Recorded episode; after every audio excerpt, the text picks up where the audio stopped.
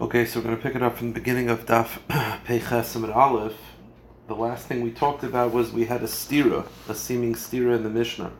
The Mishnah said that if a husband, let's say, knows about a neder, and he knows there's a concept of hafaras nedarim, but he just doesn't know that this neder falls under that category. And let's say he hears about this on Monday. So Monday he hears there's a neder, and he hears and he knows that there's a concept of hafaras nedarim, but he just doesn't think that this type of neder can be revoked. The halacha is, according to Rameir, he can't revoke the vow, not on that day and not on a later day when he finds out that he can. The reason being is because Rameir holds partial knowledge is not full knowledge. So you have 24 hours from the time that you hear about the neder, which is Monday, but but you're only able to be made for the neder if you have full knowledge. Partial knowledge Biyom Shemo implies full knowledge. So because he doesn't have full knowledge, it's not considered revocable. Later, when he gets the information, it's too late because it already it's, it's like a weird thing where like the, the clock starts from the time that he hears about it with partial knowledge, but partial knowledge is not full knowledge regarding revoking. The Rabbanon, and including the Rabbanos of Yehuda, they feel that no, partial knowledge is full knowledge. The, the contradiction was when it comes to going into exile. We know that if you kill someone accidentally, you have to go into exile. And the pasuk says "Belay ra'ois" that you killed him without seeing him. So we said Rav, Yehuda says "Prat l'suma" that excludes a blind person. Seemingly, the Gemara assumes because a blind person doesn't have full knowledge. Rav Meir Oimer Larabis is assuming Rav Meir feels that a blind person does go to Golis. So the Gemara assumed, and that's how we ended it yesterday. The Gemara assumed that the Machlekes Rav Meir Rav Yehuda, whether a blind person goes into Golis, is the following a blind person has partial knowledge of the person he killed. He can't have full knowledge because he doesn't see him. It's partial knowledge. And the machlekes is whether partial knowledge is considered complete knowledge. Rav Meir feels regarding Gala's partial knowledge is complete knowledge, which is not like Hataras Nadarim. And Rav Yudal's partial knowledge is not complete knowledge, which is not like Hafaras Nadarim. So by a Nadarim, you have a machlekes or Meir and Rav Yehuda, whether partial knowledge is complete knowledge, that Rav Meir feels it is not, and Rav Yehuda feels that it is. But by Golis, it's the opposite. So the Gemara says no. Amarava. Hacham in Yana Dekra, Hacham in Yana Dekra. The answer is no. The machlekes regarding Golis, whether a blind person goes to Golis, has nothing to do with whether you perceive partial knowledge as complete knowledge or not. It has nothing to do with that. The machlekes is purely drasha based, meaning Rav Yehuda is darshans from the pasuk to, to exclude a blind person, or Mir darshans to include, but it has nothing to do with a larger shaila of whether partial knowledge is complete knowledge. That's not the shaila at all. Let's go with Rabbi Yehuda Shita. Gaber Siv, in the beginning of the pasuk regarding inadvertent killing, it says Vasher Bayar. The killer went with the victim into a forest, which means Kol Davar Miyaliyar, which means that the pasuk is referring to any victim and any murderer that can go into the forest, which is Sumanami Bar Yala Arhu. And a blind person can travel into the forest. So the beginning of the parsha includes a blind person, seemingly, because it says it applies to any person that can go into a forest. A blind person can go into a forest. So the beginning of the parsha is inclusive of a blind person. So if you have the beginning of the parsha, which is including a blind person, must be to exclude. That's very simple. Meaning, what is the status quo? Meaning, the machlekes are made of you that has nothing to do with partial knowledge, it's complete knowledge. It has to do with when the pasuk b'lei rois, when that pasuk comes regarding exile, what is the status quo up to that point? Rav Yehuda feels the beginning of the parasha is inclusive of a blind person because it's talking about going into a forest and a blind person going into a forest. Blei rois is obviously not to include; it must be to exclude. Rav Meir Savar Ksiv Belidas. The pasuk in the beginning says that you killed without awareness which means kol davar miyeda, which means it implies it's someone that could have awareness. Sumanal lav bari meidihu, and a blind person can't have full awareness. So Rav Meir says, no, I think the beginning of the parsha is to exclude a blind person because it describes it as implying that the the the victim that the um, that the the killer had knowledge, which implies didn't have full knowledge, which implies that he could have had full knowledge, which is exclusive of a blind person. Therefore, if the parsha starts off exclusive, b'lei rois, the am b'lei rois pravlasuma mibli das dafka b'lei rois l'rabis, which means that if the pasuk begins to exclude, b'lei rois must be include. So the machlekes has nothing to do with knowledge, partial knowledge, being complete knowledge. It has to do with whether b'lei rois is included because up to that point it's been excluding, or b'lei rois is excluding because up to the point it's been including. So it's, it's, it's unrelated. Okay. So the Mishnah says like this: Hamudr hanami mechasnei. Let's say a person cuts off his son-in-law. He doesn't want his son-in-law to benefit from him, so his son-in-law can't benefit from him. But he wants to give his daughter a gift. The problem is when you give your daughter a gift, we know that everything the wife has automatically goes to the husband. So what does he do if he wants to give? He writes a He wants to give his daughter money, but he doesn't want to go to her husband. So Armela, he has to make two stipulations. He has to say, number one, First of all, you have to say, I'm giving you the gift and not your husband. Because if you don't say that, it's automatically assumed that you're giving it to the husband. So first of all, you have to say, your husband does not have permission to this gift. But number two, Number two, A, I'm giving you the money that it's it's for you and not for your husband. Number two, you should only acquire the the the, the food the money and the food that you buy with it, I only want you to acquire it when you put it in your mouth. Meaning, you give her hundred dollars, you tell her first of all your husband doesn't have permission, it's not for your husband, and number two, the money that you're giving, it's still mine. When you go to the store and you buy challah with that money, that challah is still mine. It only becomes yours when you put it in your mouth. The reason being is because if you just give her the money and you say your husband shouldn't have permission to use it, but it's yours to do whatever whatever you wish. There's a sheet of Rav Meir. Rav Meir holds kol masha kana isha kana baila. Rav Meir holds that automatically, once a woman gets a gift, even if you stipulate otherwise, it automatically becomes the husband's. So that's the that's the view of our Mishnah. Therefore, in order to fix that, you have to say it's not yours until you put it in your mouth. Once you put it in your mouth, obviously it's not the husband's anymore because it's in the woman's body. So you have to say that. So first you have to say that the gift is for you and not for your husband, but then you also have to say that it's not yours until you put it in your mouth, following the view of Rav Meir. So Amar Rav, Rav says, Lo yishanu ul da'amarla. Masha noisis v'noisi b'ficha. Avomer masha tirtzi asi. Bal. Rav speaks it out, that he says that you see from this Mishnah that you have to say the second stipulation, which is that the food is only yours when it's in your mouth. But if you were to say to her, Masha tirtzi asi, do with the money whatever you wish, the husband would automatically acquire it because this follows the shita of Rav Meir. Shmuel says no. Afilu Omer. Shmuel says no. Even if you say do with whatever the money, whatever you want, the husband doesn't have rights to it because you said it shouldn't go to your husband.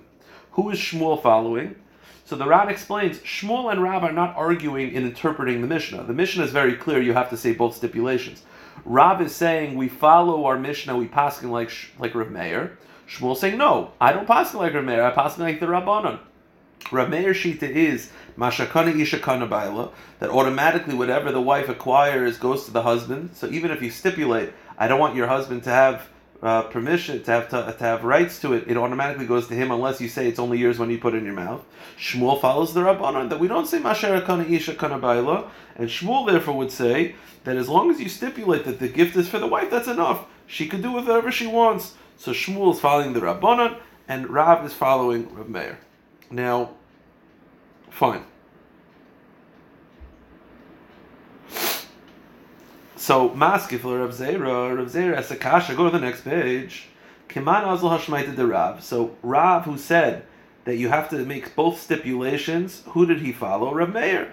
Damer Yad Isha Kiad Baila. He follows Rav Meir that that whatever a wife acquires automatically goes to the husband. So the Gemara has a kasha. Or many. I have a contradiction. You're telling me Rav Meir Shita is Mashakana Isha Kanabaila. Here's the problem. We have a Stam Mishnah in Erevin, and we know that a Stam Mishnah is Rav Meir. We have a Mishnah in Erevin that implies that a wife could acquire something without her husband getting it. So it's a contradiction in Rav Meir. What does the Mishnah say? We know there's a concept called Shetufe Mevois.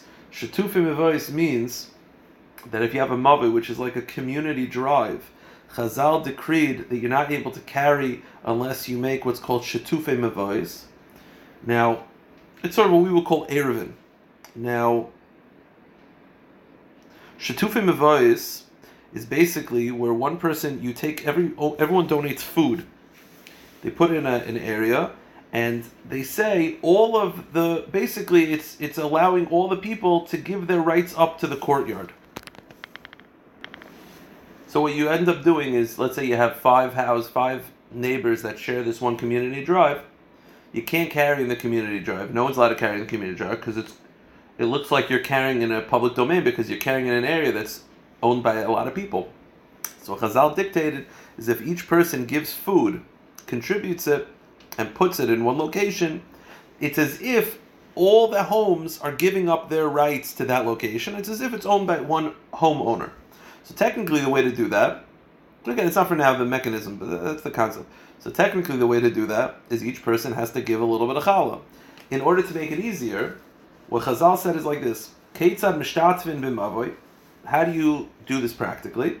So meniach esachavis. So one person, instead of each person giving a bottle of wine, here's what you do: you have one guy take a barrel of wine with enough wine in it to cover each family, and he has in mind he should sort of give some of the wine to each person.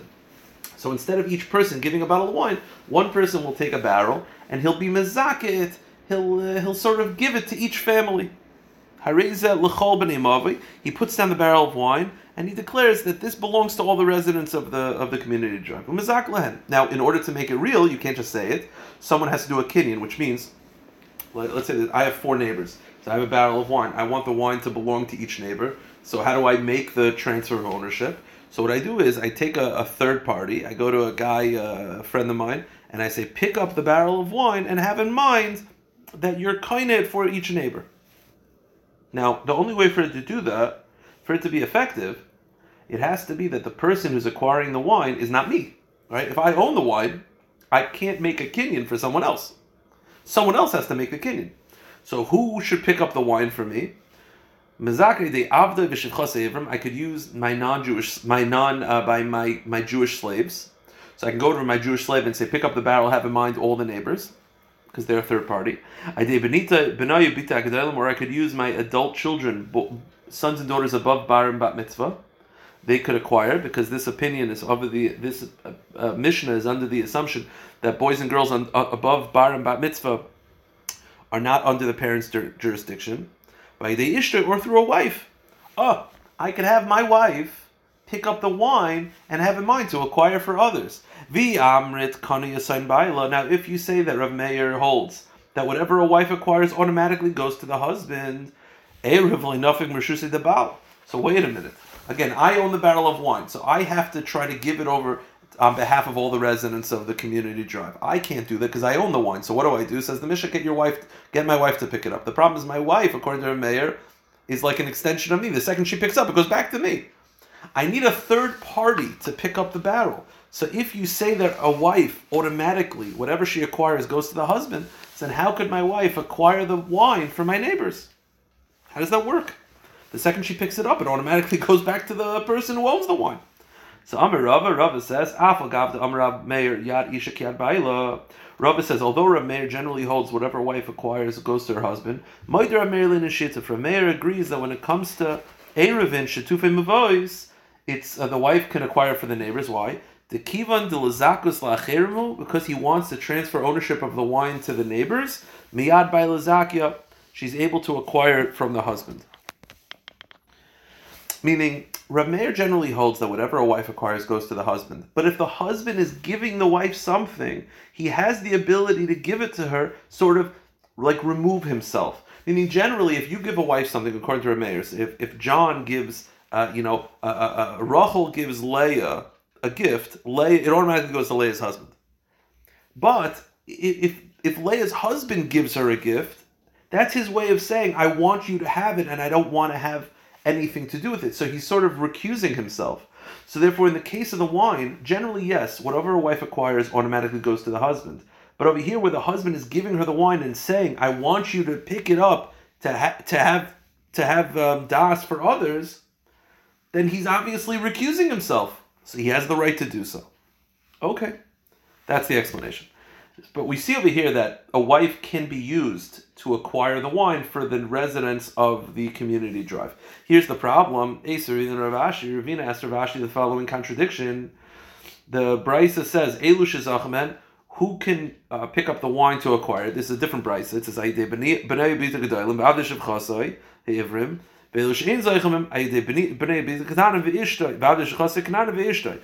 Brisa says, you know who cannot use it, who cannot acquire the wine for their neighbors? Children under bat mitzvah, so far so good. non-Jewish slaves, so far so good because they're not included in the parsha of Eruvin, or your wife. So we have a clear contradiction.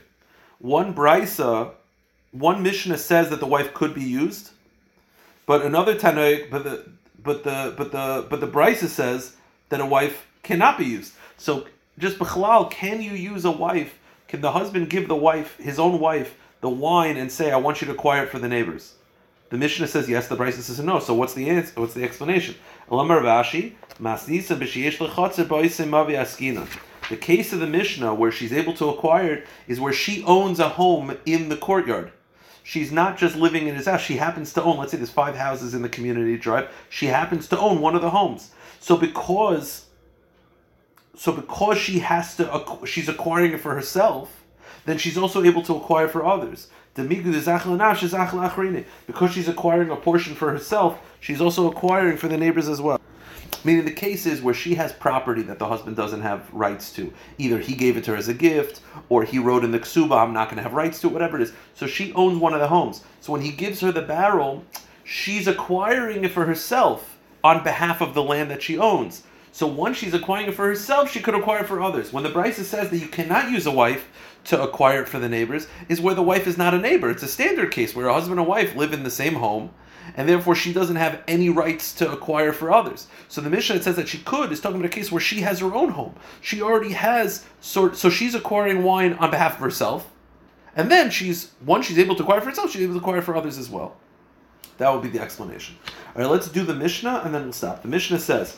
The neder armana. The pasuk says that if a widow or a divorcee makes a neder, then the neder stands. Now, this is incredibly obvious because who would who would nullify the neder? Her husband, she's a widow or divorcee. Her father, she's a widow or divorcee, so she's not in her father's house because she's above 12 and a half. So why does the pasuk have to tell you that there, that there's no one to nullify the vow? Of course, there's no one to nullify the vow. So the Mishnah says the case is. The chiddush is as follows.